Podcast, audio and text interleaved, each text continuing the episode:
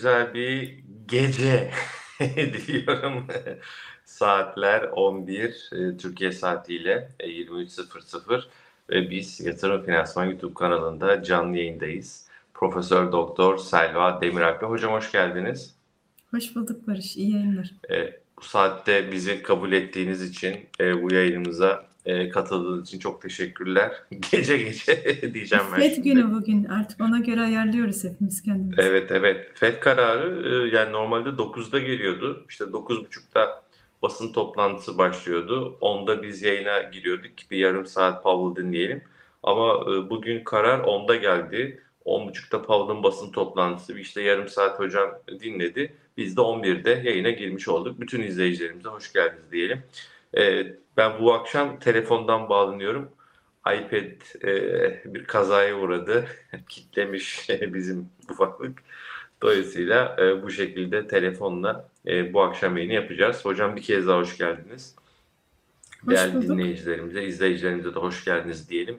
Bir FED akşamında daha birlikteyiz. Şimdi aslında bu toplantıda e, sürpriz yok diyebiliriz. Faiz zaten değişmesi beklenmiyordu ama önce isterseniz hocam metinde başlayalım. E, FED zaten birkaç aydır faiz değiştirmiyordu. Bu akşam da değiştirmedi. Metinde değişiklikler var mı? E, onunla başlayalım. Buyurun. Başlayalım. Bu arada FED bugüne özel karar saatini değiştirmedi. Bence bizim kış saati yaz saatinden dolayı. Yoksa onlar hep Amerika'ya göre iki de tamam. e, yani açıklıyorlar. yani o, o, onun için o bizden kaynaklı bir sorun oldu. Tamam. E, yani beklediğimiz gibi bir karardı. E, ne bekliyorduk diye de bir soracak olursak e, artık piyasaları Fed'in ne zaman ilk faiz indiriminin geleceğine dair hazırlaması e, bekleniyordu. Yoksa bu karar bugünkü toplantıda zaten bir faiz indirimi beklenmiyordu. E, ve hani bir önceki yayınlarda seninle konuştuğumuz gibi ya da önceki yayınlarda konuştuğumuz gibi yani beklentilerle en azından benim beklentilerime çok paralel gidiyor FED. Ne diyorlar? Ee, biraz daha beklemek istiyoruz. Evet veri güzel geliyor. Yani benim tahminim hep zaten son 3 e, aydır. E, bu senenin ilk yarısını beklerler. Eğer verinin 3'ün altında olduğundan emin olurlarsa, ikilik hedefe doğru gidiyor olduğundan emin olurlarsa o zaman yılın ikinci yarısında bir e, faiz indirimi döngüsüne başlarlar diye düşünüyordum. Ki bugün verilen sinyaller de bununla çok tutarlı geldi. FED önceki metinde hep bir e, riskler yukarı yönlü e, yani faizde yukarı yönlü gitme ihtimali mi daha yüksek aşağı yönlü inme ihtimali mi daha yüksek bir sonraki toplantıda şeklinde bir e, ipucu ifadesi oluyor. Ve şimdiye kadar da e, bir sonraki toplantıda yine sıkılaştırma ihtimalinin daha yüksek olduğuna dair bir ifade vardı. Uzun süredir vardı zaten bu sıkılaşma döngüsüne girdiğimizden beri bir kere onu çıkarmışlar. Yani artık e, bundan sonra bizden faiz artışı beklemeyin diyorlar. E, zaten basın toplantısında da Powell dedi ki hani biz artık zirveye geldiğimizi düşünüyoruz. Yine de tabii e, tedbirli konuşuyor yani belli olmaz e, değişebilir ama şu anki veriyle diyor artık bundan sonra faiz artışı yapmayacağız. Bir sonraki adımımız faiz indirimi olacak. Ama ondan sonra da tabii piyasaların hemen e, vaktinden erken bir heyecan yapmasını da engellemek için çok da hızlı bizden faiz indirimi beklemeyin. Biz biraz emin olmak istiyoruz, kendimize güvenmek istiyoruz, gelen veriden emin olmak istiyoruz. Onun için acele bir faiz indirimine de gitmeyeceğiz şeklinde yeni bir ifade eklemişler metini. E bu da zaten eğer Mart olmazsa bir sonraki toplantı Mayıs sonu olduğu için o hani kafamızdaki yılın ikinci yarısından itibaren faiz indirimleri başlar takvimiyle şu anda birebir örtüşüyor zaten. Evet. Ee, tabii e, bu akşamki FED kararı dediğimiz gibi sürpriz değil. E, metinde ufak tefek değişiklikler var. E, piyasa FED'den biraz daha erken bekliyor. FED biraz daha hani yılın ikinci yarısında sinyalini veriyor. Powell'ın basın toplantısına e, bakalım dilerseniz hocam. Hani orada faizlerin hani işte yeteri kadar yüksek vesaire mesajları da yüksek olduğundan da vurgu yapıyor e, Amerikan Merkez Bankası'nın başkanı. E, hani bundan sonra artık yön olacaksa artık aşağı yönlü olacak gibi görünüyor. Powell'ın basın toplantısında sizin dikkatinizi çeken Barış bu mesaj önemliydi diyen e, işte faiz artışı harici de aslında Fed'in bir yumuşak inişiyle bir şekilde başardığını e, sanki görüyoruz. Ona da dikkat çekmek lazım. Powell'ın mesajlarından neler çıkardık hocam? Mesela en son söylediği, gerçi şu anda ta, e, devam ediyor basın toplantısı ama yayına bağlanmadan önce en son söylediği önemliydi. Çünkü şunu söylediler yine e, artık yumuşak iniş olduğunu söyleyebilir miyiz? E, yani bakıyoruz enflasyon düşüyor, büyüme hala güçlü. E, hı hı. Yumuşak inişi başardık mı, başardık diyebilir miyiz diye Financial Times e, muhabiri sorduğu zaman yine son derece mütevazi yok daha hiç belli olmaz. E, daha gidecek yolumuz var. E, her yöne gidebilir ekonomi. Onun için biz erken e, zafer ilan etmiyoruz e, şeklinde cevapladı. E, benim en çok e, dikkatimi çeken e, biz şu anda artık e, risk yönetimi moduna geçtik dedi. E, yani e, komitedeki herkes artık faiz indirimlerinin e, başlaması konusunda hemfikir. Ama e, buna ne zaman başlayacağımıza e, biz karar vermeye çalışıyoruz. Eğer e, vaktinden e, önce e, faiz indirimlerine başlarsak da enflasyon verisi güçlü gelirse bu sefer o zamana kadar yaptığımızın da e, boşa gitmesi söz konusu olabilir. Sonra daha da fazla sıkılaştırma gerekebilir. Ama vaktinden de e, geç faiz indirimlerine başlarsak bu sefer de gereksiz sıkılaşma olur. Ekonomide bir yavaşlama olur. Dolayısıyla biz o, o tam zamanını e, ayarlamaya çalışıyoruz. Şu anda yapmaya çalıştığımız o e, sinyalini verdi. Yani risk e, yönetimi bundan sonra Fed'in yaptığı ve ne yapacaklarına karar vermişler. Ne zaman e, karar e, yapacakları konusunda ideal e, zamanı e, belirlemeye çalışıyorlar. E, ve tabii e, şimdi metine şöyle bir ifade koyulduğu zaman e, mesela tam olarak da söyleyelim. E, komite e,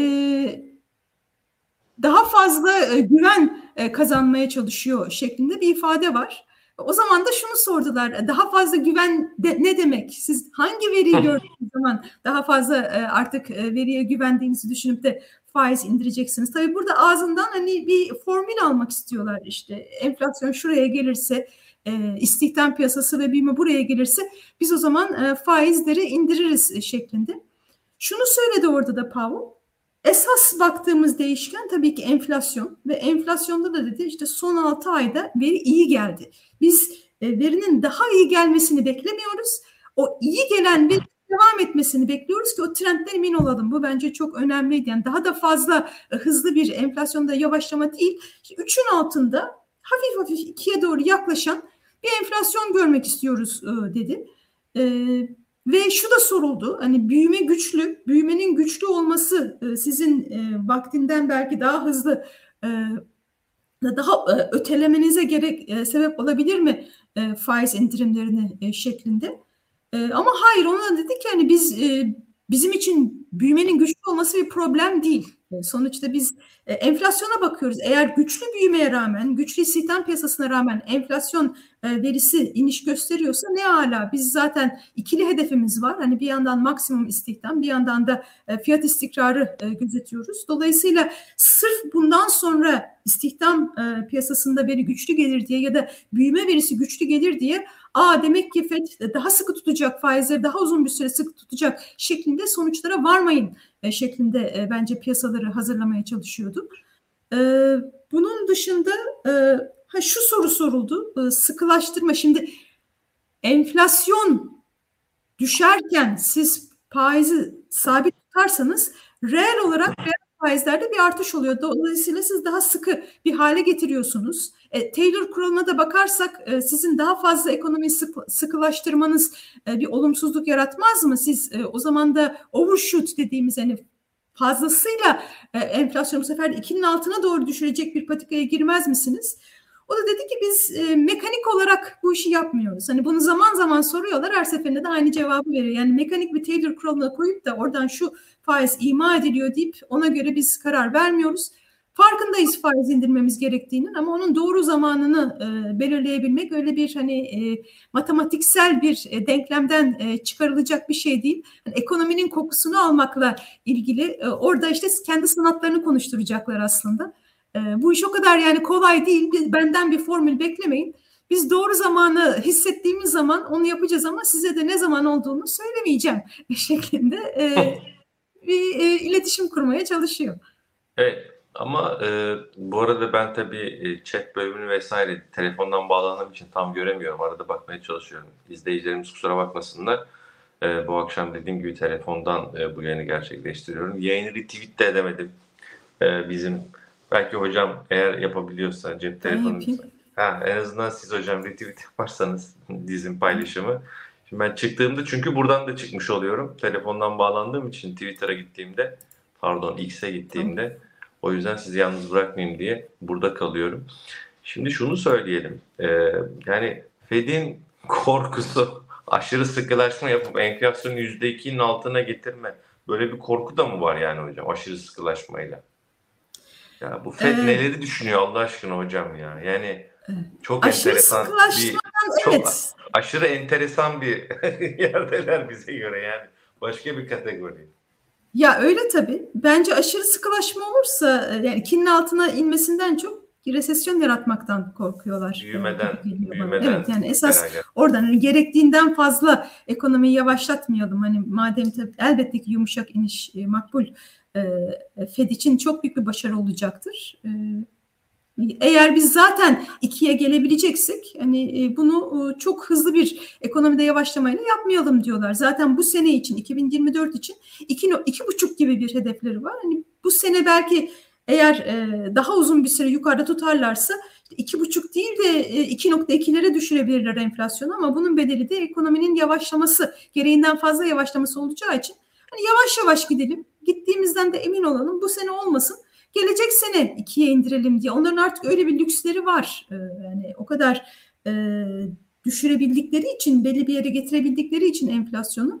Yani iki buçukta belki bir sene yani hedefimizin yarım puan üstünde bir sene daha geçiririz ama bunun karşılığında da ekonomiyi çok hızlı yavaşlatmayız şeklinde bir lüks e, var. Artık eğer beklentilerde çıpalandıysa e, Fed'in e, sözünü gerçekleştireceğine dair bir inanç oluştuysa o zaman daha ağırdan alma şansınız da oluyor tabii.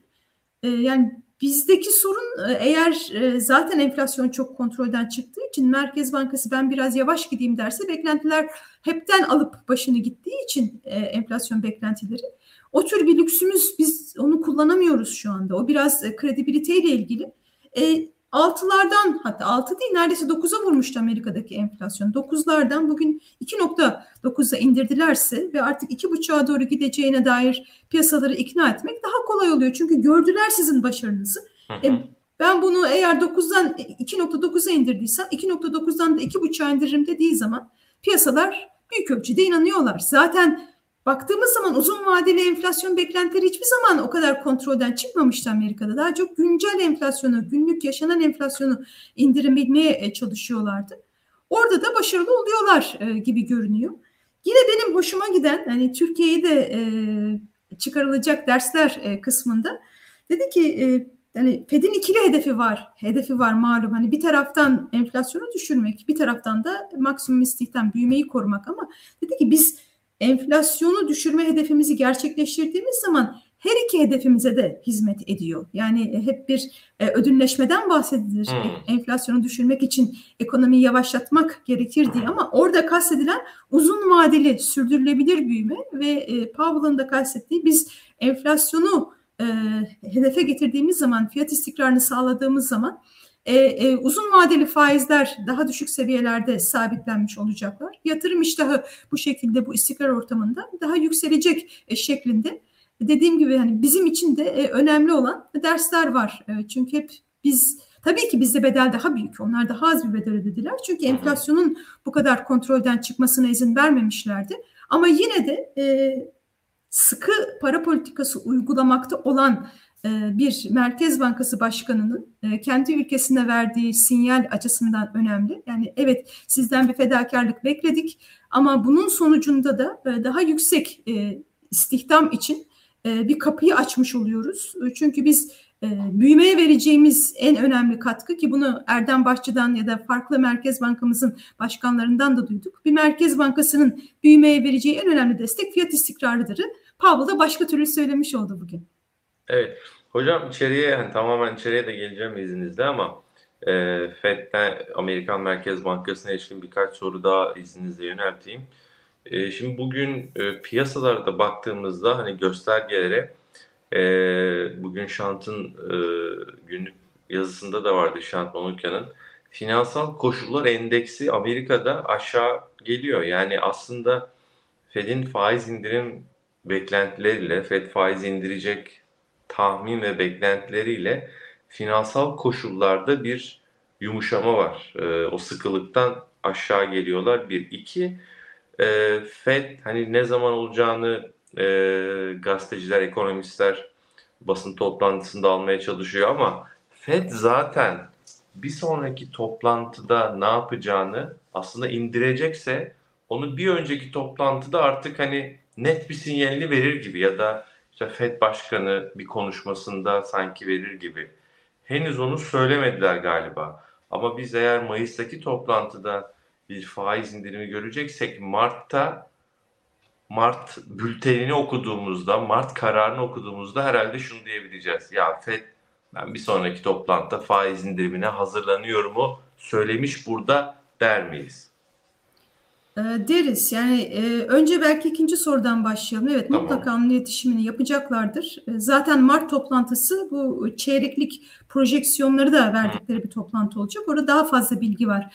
E, normalde e, bir toplantıda projeksiyonları veriyorlar. Diğerinde bir şey söylemiyorlar. Zaten Fed'in toplantıları da öyle her ay olmadığı için yani yaklaşık her e, üç ayda bir e, tahminlerini paylaşmış oluyorlar. En son Aralık'ta paylaşmışlardı. Her Şimdi ay Mart'ta... toplantı biz de hocam. Biz her ay yapıyoruz. evet. E, yani Avrupa Merkez Bankası da her ay yapıyor. Gerçi sırf e, biz değil ama e, şimdi o zaman Mart'ta... derken özür dilerim lafınızı unutmayın. Projeksiyonlar derken şu FED üyelerinin tahminleri ne var bunda? İşsizlik var, enflasyon var, e, büyüme var. Değil mi? Üç tane tahmin. Bir de faizin onların yani Fed üyeleri faizi hem bu yıl hem de önümüzdeki yıllarda nerede görüyorlar? Tüm bu tahminleri açıklıyorlar. E, dolayısıyla o yüzden o tahminler, projeksiyonlar dediğimiz o projeksiyonlu ta, e, toplantılar önümüzü görmek açısından çok daha önemli oluyor. Evet, o toplantılarda bayağı bir bilgi veriliyor. Özellikle noktasal grafiklerde o sene içerisinde FOMC yani karar alan e, üyelerin e, ne kadar faiz artışı bekledikleri tahminleri yer alıyor. Zaten en son 3 faiz pardon artışı ya da indirimi en son toplantıda 3 faiz indirimin 2024'te bekledikleri medyan beklenti ona işaret ediyordu.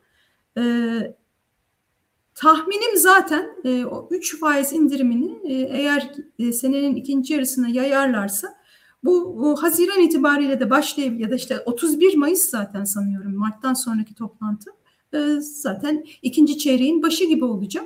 Dolayısıyla Mart'ta onun sinyalini e, vereceklerdir çok büyük bir ihtimalle. E, hem noktasal grafiklerden bunu büyük bir ihtimalle anlayacağız hem de e, politika metnine ya da basın toplantısında e, daha net bir şekilde artık bekleyebiliriz e, değerler. Mesela bugün sorduklarında e, bu toplantıda faiz indirimi gündeme gelmedi e, şeklinde söyledi. Ama Mart toplantısında muhtemelen bir sonraki toplantıda artık faiz indirimlerini konuşmaya başladık diyecektir. Pavlov'un çok komik ifadeleri oluyor. Daha düşünmeye bile düşünmeye başlamadık falan gibi.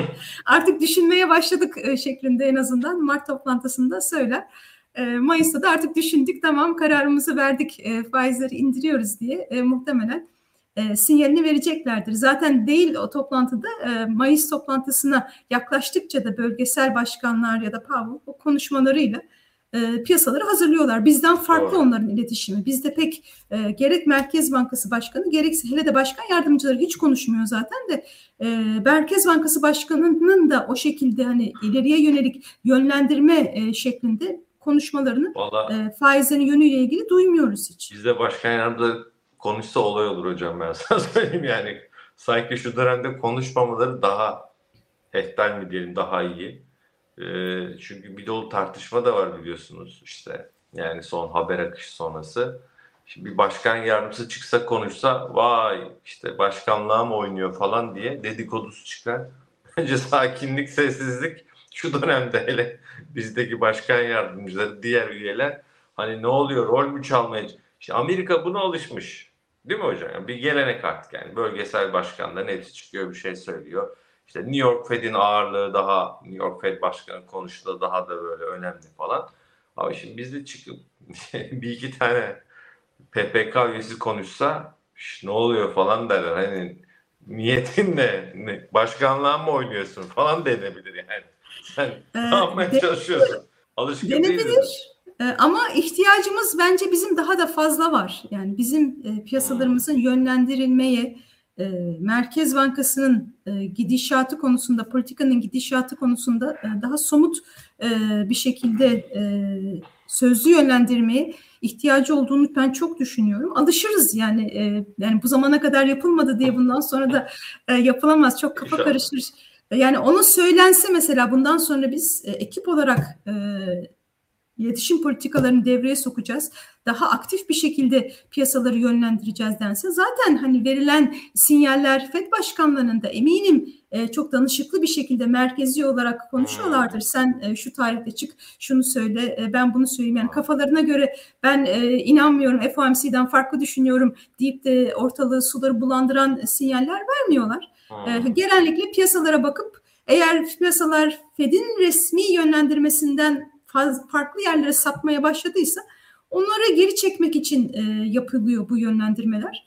E, bizde de kullanılsa bence iyi olur çünkü e, baktığımız zaman enflasyon beklentilerini e, çok e, rayından çıkıyor e, ve e, yok yani enflasyon raporundan enflasyon raporuna hani bir takım e, gözlemler paylaşılıyor ve tek basın toplantısı da zaten işte 3 ayda bir olan enflasyon raporu toplantılarında ama orada da sorular üçer üçer alınıyor mesela. Hani sorulan soruyla verilen cevap insan unutuyor hangi soruya hangi cevap veriliyordu. Bazı sorulara cevap verilmiyor. Zaten o formatı ben hiç beğenmiyorum. Üç soru alarak e, cevaplanmasını. E, bunlar hani iyi bir şey yapalım derken iyi randıman alınamayan e, geçmişten gelen uygulamalar ama artık bence bunları da e, değiştirmenin vakti çoktan geldi. Eğer dünyanın geri kalanında bir bakıp nasıl o piyasalar yönlendiriliyor, e, nasıl beklentiler e, ilmek ilmek dokunuyor e, buna bakıp bence bizim o konuda daha gideceğimiz çok çok mesafe var.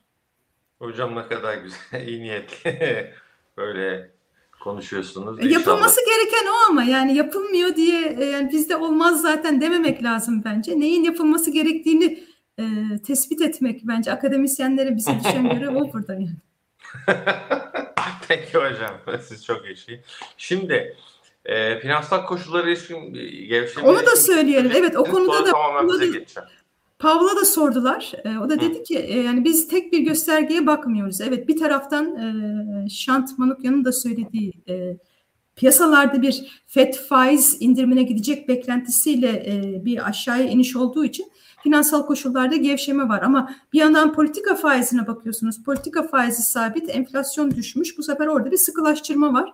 Powell'ın dediği biz tek bir göstergeye bakmıyoruz. Birkaç tane göstergeye bakıyoruz. Hani bir kısmı e, gevşeme gösterebilir, bir kısmı hala sıkılaşma gösterebilir. Ama dedi e, yani buradan yola çıkarak hani işte o soruydu zaten mekanik bir şekilde e, biz e, faiz indirimine de gitmeyeceğiz. Zaten dedi bunun da bir sebebi tam olarak nötral faizin de nerede olduğunu bilmiyoruz. Ya bunlar çok hoşuma gidiyor benim. Yani dürüst bir şekilde bir takım itiraflar yapıldığı zaman hani samimi bir şekilde konuşuyor. Sonuçta nötral faiz çok teorik ve soyut bir kavram aşağı yukarı iki buçuklarda olduğunu tahmin ediyoruz diyor ama tam olarak da onun nerede olduğunu bilmiyoruz. Onun için biraz el yordamıyla e, gitmeye çalışıyoruz. Baktık ki ekonomi e, mevcut e, durumda bir indirimi e, kaldırabilecek. Biz faizleri indirdiğimiz zaman e, bir anda ekonomide bir tekrar bir ısınma e, görmeyeceğimizden emin olduk. O zaman faizleri indireceğiz. E, ama hani ne nihai olarak gideceğimiz noktayı tam biliyoruz. Ne e, finansal koşullar tam olarak sıkılaştı mı yoksa gevşedi mi onu tam biliyoruz. Onun için hani veriye bakacağız. E, enflasyon düşmeye devam ediyorsa biz de e, faizleri indireceğiz gibi bir sonuca bağladı Paul. Peki. Ee, şimdi devam edelim. Bize doğru izninizle e, lafı getireceğim. Şimdi bu gidişat hocam Amerikan Merkez Bankası'nın adım adım artık faiz indirimine doğru yaklaşıyorlar. Bir aksilik, bir sürpriz olmazsa gördüğümüz kadarıyla bu toplantıda işte bir tık daha e, o yöne doğru e, büyük bir işte transatlantik desek dümeni bir, biraz daha kırdılar. Bizim için, Türkiye için, işte gelişen ülkeler için ama tabii özelinde ben bizi soruyorum. Bu gidişat Keza bunu Avrupa Merkez Bankası'nda katabiliriz. Bugün sanırım Gundios'tu. O da bir e, işte enflasyon beklediğimizden hızlı indi falan gibi hani biraz güvercin mesajlar verdi Avrupa'da. Faiz indirimine kapı aralıyorlar. Bu Türkiye için ve Türkiye'nin şu dönemde ekonomi yönetiminde yapmak istedikleri için ne ifade ediyor? Nasıl bir ortamı ifade ediyor? Şimdi faizin neden indirildiği de tabii ki önemli. E, büyük merkez bankaları evet işte Fed ve Avrupa Merkez Bankası ikisi de artık faiz indirme sinyali veriyorlar. E, genel olarak bizim için iyi diyebiliriz tabii ki e, yurt dışında faizlerin iniyor olmasını. Çünkü daha rahat Türk lirası varlıkları cazip hale getirme şansımız oluyor. Ki zaten bizde e, faizlerin artış döngüsündeyiz. Gerçi bizde de artık e, zirveye geldik muhtemelen ama en azından biz zirvede uzun bir şekilde süre tutarken Avrupa ve Amerika'da faiz indirimlerinin olması güzel.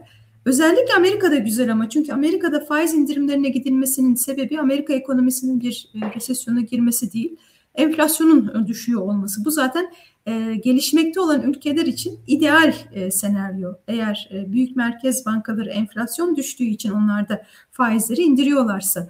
Ama Avrupa'da o birazcık daha resesyonun da etkisi var. E, resesyon e, tehlikesi ve resesyondan dolayı da enflasyonun e, düşüyor olması ihtimali olduğu için e, bizim de en büyük ihracat pazarımız olduğu için orada e, eksiler sanki daha ağır basacak. E, yani Avrupa Merkez Bankası'nın faizleri indirmesi güzel ama hangi sebepten düşürüyor diye bakarsak o güzel değil bizim için kötü haber.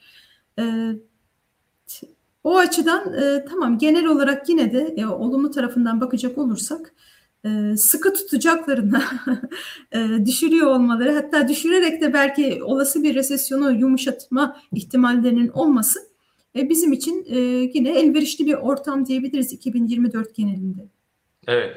Şimdi siz ifade ettiniz hocam bizde sözel yönlendirme hani zayıf olabiliyor diye. Aslında bugün e, Hazine Maliye Bakanı Mehmet Şimşek'i dinleme fırsatınız oldu mu bilmiyorum ya da metni okuma. Senin tweetini gördüm oradan ben de takip ettim. Evet. Şimdi ben hani e, sanayi İstanbul Sanayi Odası'ndaydım. Ben böyle önemli gördüğüm noktaları cımbızlayıp yazmaya çalıştım. Bir bölümü dinledim.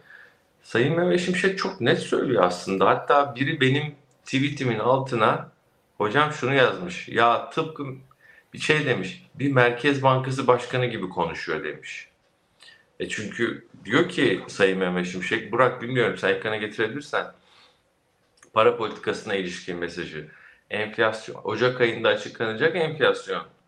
Ee, önümüzdeki 12 ayın enflasyonu değildir. O geçmiş enflasyondur. Ha diyor aman bakın ha ona geriye o geri düş geç düş ona bakmayın. Önümüze bu. Para politikasında odaklandığı nokta gelecek 12 aylık enflasyondur diyor. Yani çok net bir Hazine Maliye Bakanımız bir Merkez Bankası Başkanı edasıyla bir para politikası mesajı verdi bugün. Ben de onu aldım. Ee, Burak sanırım getirdi. Ee, Burak'cığım biraz büyütelim telefondan okuyacağım. Yani diyor ki tam okuyayım hocam. Para politikasındaki normalleşme gelecek enflasyonu çıpalayacak düzeyde olacak. Geçmişi değil.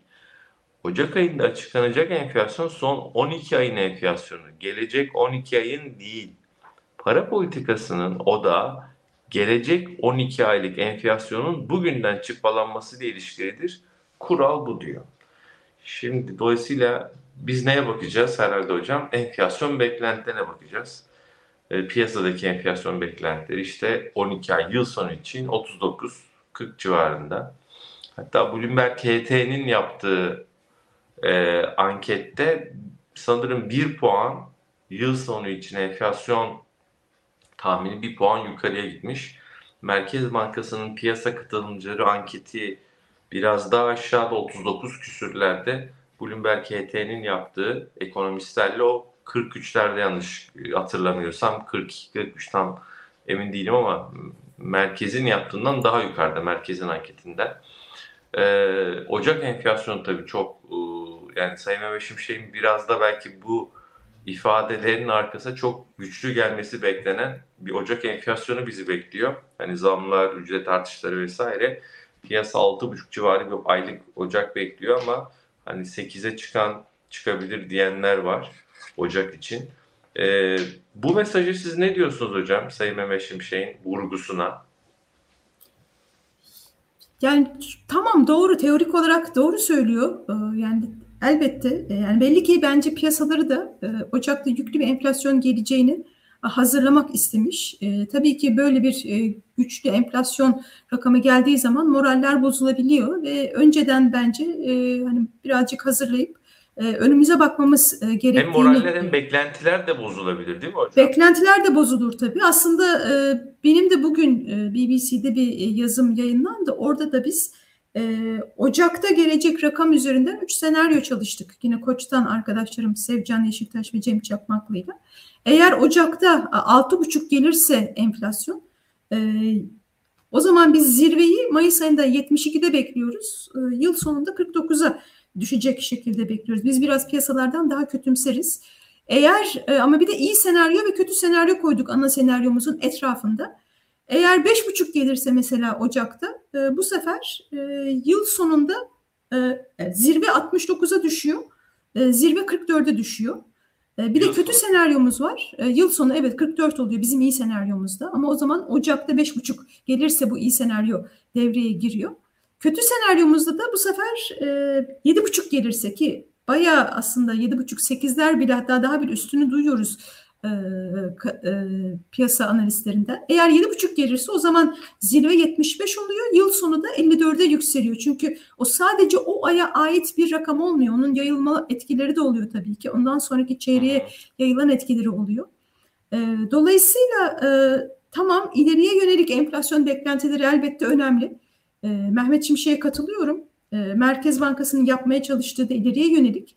Ama oradan da benim hemen onun ucuna ekleyeceğim en azından bizim kendi e, tahminlerimiz e, söz konusu olduğu zaman oradan yola çıkarak konuşursam kendi analizimiz üzerinden e, en iyimser senaryoda 44, en kötümser senaryoda 54'e giden bir yıl sonu enflasyonu varsa o zaman o ülkede Merkez Bankası'nın e, eğer ben artık bitirdim faizler zirvede kaldı kalsın diyorsa e, ya Merkez Bankası belli ki yıl sonu enflasyonunu yukarı yönlü e, revize edecek ya tamam bu, bunu yapmayacak Merkez Bankamız ne münasebet Merkez Bankası %36'lık bir söz verdi o sözü tutacak e, diyorsak e, o zaman da e, Merkez Bankası'na birazcık yardım edilmesi gerekecek. E, yani bir taraftan biz işte Nasıl vergi artışları hocam? olsun, e, yönetilen yönlendirilen fiyatlara zamlar olsun bütün bunlar enflasyon üzerinde e, yukarı yönlü baskı yaratıyor ve yapılan zamlar da zaten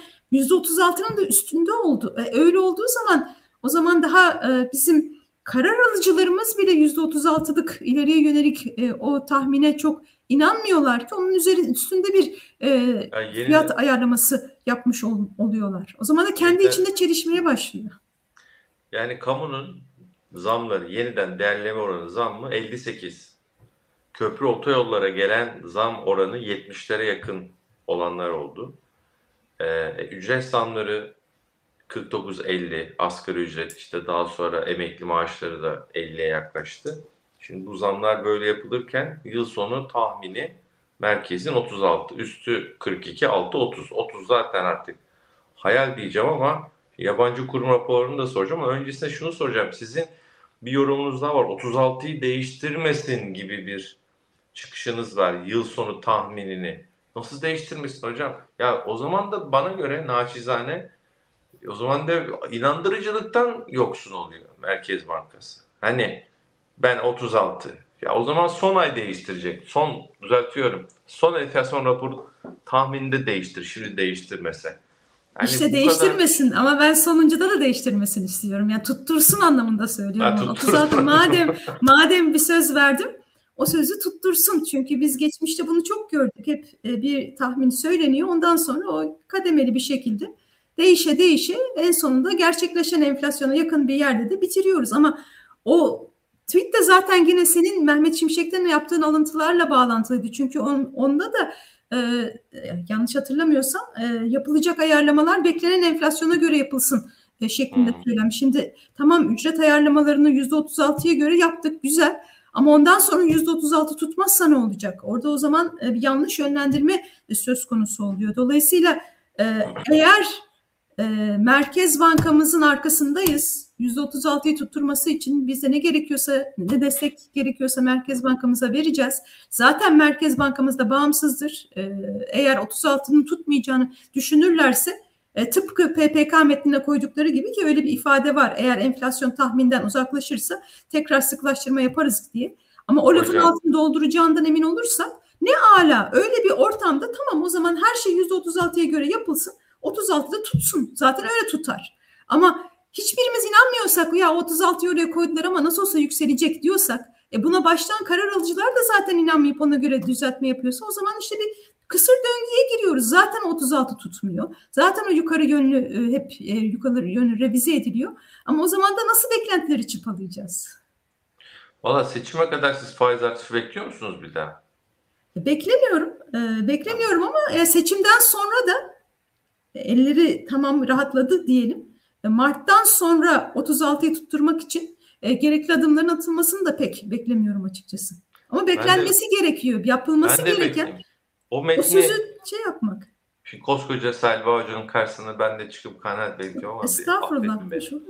Şimdi ben de beklemiyorum. Neden? Az çok e, hocam işte 15-20 yıldır sizlerle konuşa konuşa e, bir şeyler bizde de birikiyor diyeyim. Şimdi metne öyle bir ifade koymuşlar ki bizim yani son PPK metni bilmiyorum sizin açma imkanınız olur mu? Ya da hatırlıyorsanız hani bozulma ile ilgili siz diyorsunuz ki metne yazmışlar gerekirse artırız falan. Ama orada bir iki tane de sıfat koymuşlar. Hani kalıcı bir şekilde bozulursa falan. Hani aylık bozulmalara biz bir şey yapmayız. Hani öyle bir bozulacak ki eyvah elden kaçtı yeniden. Yoksa bir iki ay orada tam bir ifade galiba kalıcı bir, bir, bir iki tane kelime vardı. Hani bozulmayı tarif eden. Nasıl bozulursa biz bir kez daha harekete geçeriz, pardon gözden geçiririz demişlerdi. Galiba gözden enflasyon enflasyon görünümü üzerinde belirgin ve kalıcı riskler oluşması durumunda parasal sıkılık gözden geçirilecektir. Şey demiyor hocam bakın riskler oluşursa parasal e, duruş gözden geçirilecektir demiyor. Belirgin bir e, olacak risk bir de o belirgin de yetmiyor bir de kalıcı olacak. Hani iki şart koymuş. Yoksa Böyle aylık Ocak 8 gelmiş 10 gelmiş ben ona e, harekete geçmem diyor. Burak da galiba o böl o bölüm Burak belirgin ve şey bulup büyütebilirsen o cümleyi. Ee, üstten evet. üçüncü Şimdi, paragrafın sonu. Hocam bu cümle bana çok güvercin geliyor kusura bakmayın. Şahinmiş gibi cümle gibi. Şahin bir cümle gibi ama iki tane oraya sıfatı koyduğunda bunun etkisi bana göre azalıyor. Bilmiyorum ne dersiniz? Ya ben de senin söylediklerine katılıp ucuna da şunu ekleyeyim. O riskler zaten oluştu. Yani dediğim yani. gibi şu anda eğer kimse %36'nın e, gerçekleşme ihtimalinin herkes diyeyim e, zayıf olduğunu düşünüyorsa o riskler zaten oluşmuş durumda. Hani ben bunu kendi analizlerimiz üzerinden söylüyorum işte. Bizim analizlerimizde zaten en iyimser senaryoda 44'teyiz. İşte en kötümser senaryoda da şu anda 54'teyiz. Ee, ve bir hani toplumun genelinde konuşmalara baktığımız zaman da herkes mesela şunu söylüyor. 36 tamam da zaten aslında orada kastedilen üst band. Üst band da 42'lerde. E, ama e, bu bir kere e, teorik olarak yanlış. Nasıl yanlış? Eğer bir siz tahmin veriyorsanız orta noktanın e, gerçekleşme ihtimali en yüksek olan senaryo olması lazım. Ama e, eğer e, gerçekleşme ihtimali en yüksek olan senaryo 42 ise o zaman zaten o tahmin yanlış demektir. 42'yi koyup ona göre alt ve üst bantları e, koymak gerekecek. Dolayısıyla hani biraz biz e, mazeret üretiyoruz Merkez Bankamıza da. Yani Merkez Bankası 36 demişken niye bunu biz 42 zaten o diye algılayalım? 42 değil. Öyle olduğu zaman sanki yumuşata yumuşata 42'ye gelince de zaten revizyon olmadı ya gelecek. Değil öyle bir şey. Öyle bir şey söz konusu değil. Neyse en yüksek e, gerçekleşme ihtimali Merkez Bankası'nın o tahmin yaptığı zaman en çok inandığı rakam neyse orta noktanın olması gerekiyor tanım itibariyle. Dolayısıyla o riskler oluştu bence. Siz durmaz mıydınız bir sonraki toplantıda ya da toplantılarda? Ee, şöyle ya 36'yı koymazdım oraya. 36'yı koyduysam da bir söz verdim deyip o sözü gerçekleştirirdim. Bence e, para politikasında iletişim böyle olması gerekiyor. Yani eğer kendi koyduğum söze kendim de inanmıyorsam e, o zaman onun hiçbir anlamı kalmıyor. Hani ben Merkez Bankası adına konuşmayayım burada. Belki onlar gerçekten 36'nın gerçekleşeceğine inanıyorlardır ve umarım öyle olur. Umarım biz kötümserizdir. Hani hakikaten de biz daha kötümseriz onu da söyleyeyim. E, çünkü e, Temmuz itibariyle mesela birinci enflasyon raporu yayınlandığı zaman onlar 58 derken biz 72 diyorduk. Sonra onlar 7 puan yukarı çıkardılar. Biz 7 puan aşağıya indirdik. Orta noktada buluştuk. Onun için hani kendi e, kötümserliğimizi e, not edeyim. E, ama e, hani e, bundan sonrasında e, nasıl olur? Muhtemelen yine aynı şey olacak. İşte biz e, 50'lere yakın diyoruz. Merkez Bankası 36 diyor. E, biz muhtemelen 5 puan aşağı herhalde öyle olacak. Orta noktası. Ya, e, tabii siz mütevazı bir şekilde söylüyorsunuz ama e, vatan, yani bu, bunlar konuştuğumuz rakamlar bir de hayatın gerçekleri ve olağan akışı var. TÜİK de nitekim bu konuda e, önce Ekonomi Gazetesi'nde hissedilen enflasyon bizim hesapladığımızın iki katı diye bir açıklama yaptı. E, daha sonra bir kendisi yazılı resmi açıklamayla algılanan enflasyon tanımını kullanıp bu aslında bizim açıkladığımızdan vatandaşın algıladığı daha yüksek bir enflasyon. Türkiye'de işte iki katına yakın diyelim ama Avrupa'da bu beş katına yakın algılanıyor falan diye. E, dolayısıyla bence algılanan ya da hissedilen hangi kelimeyi kullanırsak kullanalım o noktada zaten bence çok uzağız enflasyonla enflasyonu yenme konusundan e, onu söyleyeyim. E, şunu soracağım hocam yavaş yavaş e, sonuna da geleceğiz ama yabancı kurumların çok pozitif e, tahminleri var. Hem kur hem enflasyon hem de para politikası. Mesela Goldman Sachs'ın raporu vardı geçtiğimiz günlerde. Şimdi ben o kadar çok şaşırıyorum ki yabancı kurum raporlarına. Şöyle bir tweet attım. Şaşırtan yabancı kurum raporlarında bugün Goldman Sachs diye. yani 25 evet 25 yıl sonu politika faiz tahmini 30 yıl sonu enflasyon tahmini ve diyor ki raporun içerisinde e, parasal gevşemeye sene ortasında başlarlarsa bu prematüre olmaz, erken olmaz, başlayabilirler. Bu böyle nasıl olacak hocam? Yani e, siz yıl sonu mesela 25 politika faizi için Sayın Mehmet Şimşek'in yöntemiyle gidelim. Çünkü kural bu dedi. O zaman biz manşete pek bakmayacağız ama yıl sonu 25 ise yıl sonuna doğru giderken bir yıl sonraki enflasyon beklentilerinin bayağı bir aşağıda olması lazım. Bu nasıl gerçekleşecek? Gerçekleşebilir mi? Çok mu iyimser bilmiyorum. Ee, yani yabancı kurumları da bence çok e, sırf yabancı oldukları için her şeyi doğru söylediklerini düşünmemek lazım e, diye düşünüyorum. E, onlar da kendilerine göre aslında bayağı hatalar yapabiliyorlar. E, şu yazımı bulmaya çalışıyorum ben. E, en son ne zaman yazmıştım? Ha tamam. E, bu e, Aralık sonunda yazmıştım bir, bir yazı ve orada bu Fitch'in e, işte tam seçimlerden önce e, ya da geçen senenin aralığında yaptığı senaryolar vardı. İşte seçim dönemi işte Mayıs'ta seçimler olacak işte seçimi e, diyelim ki işte e, koalisyon kazandı ya da e, şey, Millet İttifakı mı kazandı, Cumhur İttifakı mı hmm. kazandı, e, Cumhurbaşkanı Erdoğan mı oldu yoksa e, Millet, e, Millet İttifakı'nın adayı mı oldu gibi e, ve orada e, yani şu anki senaryo olsaydı ki onu o zamanlar 22.5 e, ihtimal veriyorlardı yüzde olarak. Ne olurdu mesela 2023 sonu için? E, mesela demişler ki 2023 büyümesi e, 2.7 olur. Enflasyon 32 olur. E, politika faizi 9.3 olur. Dolar 28 olur. Bunlar ortalamalar için. Şimdi ortalamalara baktığımız zaman onlar 2.7 derken 4.2. Enflasyon 32 değil 57 yine yıl ortalaması olarak söylüyorum. Politika faizi 9.3 değil 20.6. E, dolar TL 28 değil 24. Dolayısıyla e, hani tahminler e, çok yanılabiliyor. Çok çok ciddi e, hata payları olabiliyor. Ee, ve sonradan da unutuluyor zaten. Hani kimse de geriye dönüp ya siz ne, ne, ne demiştiniz, e, farkında mısınız ne büyük hata yaptığınızın diye sormuyor. O yazıyı biraz ben onun için yazdım aslında. Hepimiz tabii ki hata yapıyoruz da. E, yani bu ekonomide e, yapılan hatalar da var. E, dışarıdan da olunca bence e, daha fazla e, yanılma payı da olabiliyor. İç, iç dinamikleri e, o kadar hızlı belki e, takip edemiyorlar. Onun için çok ciddiye almadım ben de. E, pek zannetmiyorum Türkiye'de. Keşke o kadar iyimser bir senaryo olabilse ama e, pek gerçekleşme ihtimali e, mümkün değil gibi geliyor bana. E, bir de vakit varsa şu TÜİK'in e, e, anketinden de bahsetsek. E, şimdi bence e, TÜİK'in niyeti gayet güzel e, ve böyle bir anket yapılması ve bu ankette sorulan e, soruyla ölçülen enflasyonun birbiriyle aynı olmamasının normal olduğunu anlatmaya çalışması güzeldi.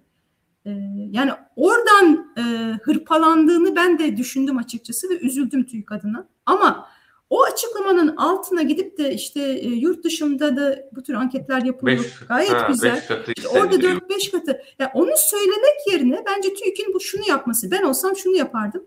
Bütün geçmişe yönelik olarak bu anketten e, ima edilen enflasyonu ve TÜİK'in e, manşet enflasyonunu bir grafik olarak yayınlasınlar. Çünkü malum son dönemde özellikle 2018 e, sonrası dönemde e, TÜİK verisinin e, bir takım siyasi baskıyla sanki manipüle edildiğine dair bir e, fısıltı gazetesi var. Yani bunu inkar etmeyelim. Ama ben hiçbir zaman e, gidip de hani parmağımı koyamam. Bilmiyoruz çünkü hani biz kendimiz veriyi ölçemediğimiz için sonuçta bu bir devlet kuruluşu. Yani kimse TÜİK kadar e, bu veriye hakim olamaz. Zaten imkanları, kaynakları olmaz. Ama bu soru işaretlerini eğer kafadan e, çıkarmak istiyorsanız özellikle son e, eleştiri ışığında bütün geçmişi koyun. Son dönemde belki açılmıştır o fark gerçekten hmm. de hissedilen e, anket Kağıt. sorusuna verilenle manşet arasındaki ama tekrar daralmaya da başladıysa buradan yola çıkarak biz şu anda bakın hani geçmişteki ortalamalar buydu. Şu anda da tekrar o ortalamalara yaklaşıyoruz şeklinde kendinizi savunmanızın en güzel yolu bu olurdu bence. Ama bu olmayıp da işte yurt dışında da oluyor. Buna hiç gerek yok. Tamam o, o şunu da yapın. Avrupa Merkez Bankası için anket sonucu nedir? Ee, manşet enflasyonu nedir? Bunları grafik olarak üç tane grafik koyun. FED için, e, Türkiye için ya da işte bunu ya hocam buna ne gerek için. var? Bakın yaptı bunu. Kim yaptı? Kamil Hoca. Burak bu akşam bir şey daha isteyeceğim bulabilirsen. Kamil Yılmaz Hoca'nın Hatta Kamil Hoca ile Ekonomi Gazetesi'nin yayında da konuştuk YouTube'unda. Ee, o mesaj yazmıştı. Çünkü Mahur Buzcugil Ankara temsilcisi Ekonomi Gazetesi'nin ilk TÜİK'le o konuşmuştu. TÜİK açıklama yapmadan önce hissedilen enflasyon iki katı haberini yazmıştı. O gün de hocam ya Barış dedi o zaman bu ne dedi. Birkaç tane grafik attı. Bir gün sonra yayın yaptık. Kamil Hoca hocam İTO İTO ile TÜİK'i koydu grafikleri. Bu grafikler genelde işte yakın gidiyor ama bir yerde bir dönem İTO bayağı bir yukarıya gidip ayrışıyor. Son dönemde dediğiniz gibi o yeniden yakınlaşıyorlar birbirlerine. O grafik bence gayet hatta KKTC'nin enflasyonu da vardı galiba bir grafikte. Ee, bir onu söyleyeceğim. İki 2020 sonrası bir dönemde yani biz e, enflasyonda Evet, Burak galiba getiriyor. Burak şimdi büyütmeni rica edeceğim gene. Evet. Ayakkabı reklamlarını da gördük. evet.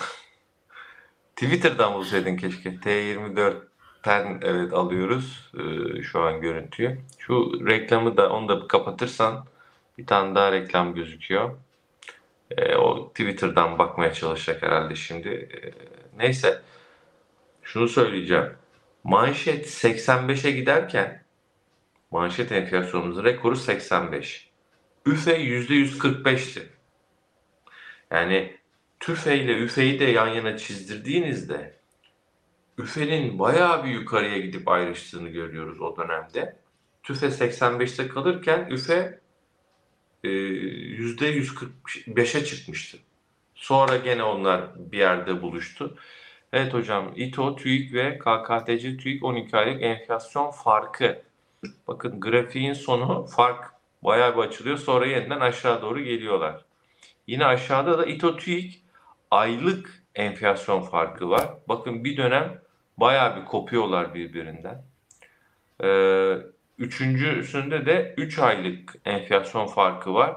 O bahsettiğiniz dönemde bir kopuş var. Şimdi yeniden o fark aşağı doğru geliyor. Yani bu grafiklerde bu söylenen, hissedilen, algılanan neyse ya da bence üstüne bir kelime daha hesaplanan e, fark var yani gibi gözüken. Yani grafik öyle söylüyor. Ben kanaat belirtmemiş olayım hadi.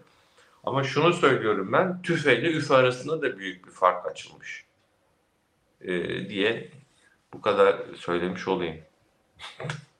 Yok haklısın. Ee, yani söyleyebileceğim bir şey yok ama e, aklanması için e, daha şeffaf olması gerekiyor. Yoksa e, bu çaba da güzel ama dediğiniz gibi yani bu iletişimi açık iletişim daha şeffaf olması inşallah daha da artırırlar e, diyelim. E, bakalım Ocak enflasyonu ben de merak ediyorum. Ne açıklanacak? Yakın zamanda zaten göreceğiz. E, hocam e, ya bu bugün hiç chat e, bölümüne bakamadım ama şöyle ekranımı kapatma pahasına şöyle bir bakayım. E, Golden Sachs raporunu nereden bulabiliriz diyor. Valla internetten e, bulabilirseniz bulur, bulursunuz. E, küçük yatırımcı olarak kafamız çok karışık. Bir taraftan ciddi zamlar, ciddi enflasyon demiş. E, bir taraftan da dövizle ilgili raporlar yani kurun daha düşük olacağına dair raporlardan bahsediyor. Keşke üniversitedeyken Selva Hoca'dan eğitim almak isterdim demiş. Valla ben de keşke diyorum. Ee, borsayı bu akşam konuşmayacağız. Kusura bakmayın. Efendim hissedilen enflasyon kadar zam almamız lazım demiş bir izleyicimiz. Evet ben de öyle bir şey istiyorum. Efendim e, Şahin duruşmayan demiş Fadime Hanım. E, efendim şöyle bakıyorum. Hocam hisseden enflasyon nedir? Yani enflasyonun ta kendisi değil mi demiş e, bir izleyicimiz. Şimdi herkesin sepeti farklı olduğu için tabii manşet enflasyon farklı. Yani şunu konuşalım. Biz Barış senle bunu yıllar önce de konuşuyorduk hep. E, yani manşet enflasyonla hissedilen enflasyon iki farklı olgu çünkü herkesin sepeti farklı. Hı hı. Ama son dönemde işte bu tür e, hissedilenden çok fark, aradaki fark açılmaya başlanınca e, bu tür e, şikayetlerde daha çok dile getirilmeye başlandı ama hani benim mesela senin yayınlarında da konuşuyorduk. Öğrencilere verdiğim bir ödev var. E, bir ay boyunca kendileri kendi enflasyonlarını hmm. hesaplıyorlar. Bir sepet oluşturup o sepetin fiyatı nasıl değişmiş ve o 100 kişilik sınıfta herkes farklı bir enflasyon rakamı buluyor. Çünkü sepetler farklı. Dolayısıyla biz onların ortalamasını alıp da eğer bir manşet rakam açıklarsak e, teorik olarak insanlar aa benim hissettiğim enflasyonla e, sınıfın ortalaması farklıymış diyebilirler. E, ama tabii ki burada o ortalamayı alırken e, herhangi bir e, rakamlarla oynamamak lazım. O, evet. olursa zaten çok farklı çıkmayacak. Hani çok ayrışma olmayacak. Bir soruda evet. da e, bir üniversite neden bilimsel olarak ölçmüyor enflasyon diye bir soru var. Onu şu şekilde ha, cevaplayalım. Ben göremiyorum. E, evet. O, o çok kapsamlı bir e, yatırım e, gerektiriyor ve bir ancak işte bir ülkenin devlet kurumunun e, yapacağı, tam zamanlı yapacağı bir iş. Enflasyonu ölçebilmek e, kolay bir iş değil. E, ama şunu yapacağız biz, onu söyleyeyim. E, Koç Üniversitesi olarak e, bir hane halkı enflasyon beklentisi e, anketi yapıp e, muhtemelen e, Nisan itibariyle de yayınlamaya başlayacağız. Şu anda pilot uygulaması var. Konda ile işbirliğiyle yapıyoruz. Bu University of Michigan'ın mesela Amerika'da e, yıllardır yaptığı bir ankettir. Enflasyonun da beklentisini de soruyorlar. E, genel olarak tüketici... Kiminle işbirliği içinde yapıyorsunuz? Konda ile beraber e, Ha Konda, Bekir Ağırdır. E, Konda. Evet, e, yani e, piyasa katılımcılarının beklentilerini Merkez Bankası da soruyor. Sanıyorum Bloomberg ya da Reuters da soruyor ama hane halkına ulaşıp da onların e, enflasyon beklentisi Türkiye'de e, düzenli olarak yapılmıyor. İlk defa biz yapmaya başlayacağız. Hani bir pilot uygulamadan sonra da açıklamaya başlayacağız zaten. O zaman biraz daha e, hissedilen enflasyon konusunda da e, bence e, bir en azından e, düzenli bir anket oluşmuş olacak. Biz de sponsor olalım hocam. Beraber. Ortak proje yapmış oluruz böylece. Ee, vallahi güzel olur. Merakla bekliyoruz bu arada. Bir, tabii izleyicilerimiz takılıyorlar da arama bölümünde işte ayak yani o benim ekranım değil arkadaşlar. Sevgili Burak'ın ekranı. Burak demek ki ayakkabı aratmış. ya bu arada işte farklı şeyler de çık çıkabilirdi yani sonuçta Hani Burak değil, e, eşi de bir şey aramış olabilir. İlla Burak'ın aradığı son şeyler oydu anlamı çıkmaz. İyi niyetli olalım lütfen diyeyim. Öyle gülümseyerek kapatalım. Allah'tan Burak'ta ayakkabı çıktı. Farklı bir şey çıkmadı. Evet. Hocam e, çok teşekkür ederiz valla. Ağzınıza sağlık. Çok keyifli bir sohbet oldu. E, saatleri 12'ye yaklaştırdık. E, böyle sakin sakin. Dediğim gibi ben bugün telefondan bağlandığım için ne yayını Twitter'da yeniden paylaşabildim ne yorumları fazla okuyabildim.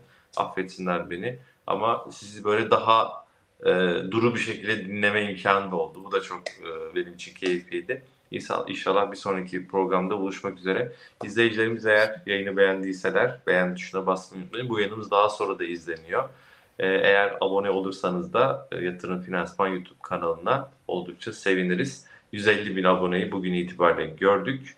İnşallah darısı 200 binlere yakın zamanda diyelim. Hocam çok teşekkür ediyorum tekrar. Ben teşekkür ederim. İyi akşamlar, iyi geceler. İyi akşamlar. Yatırım Finansman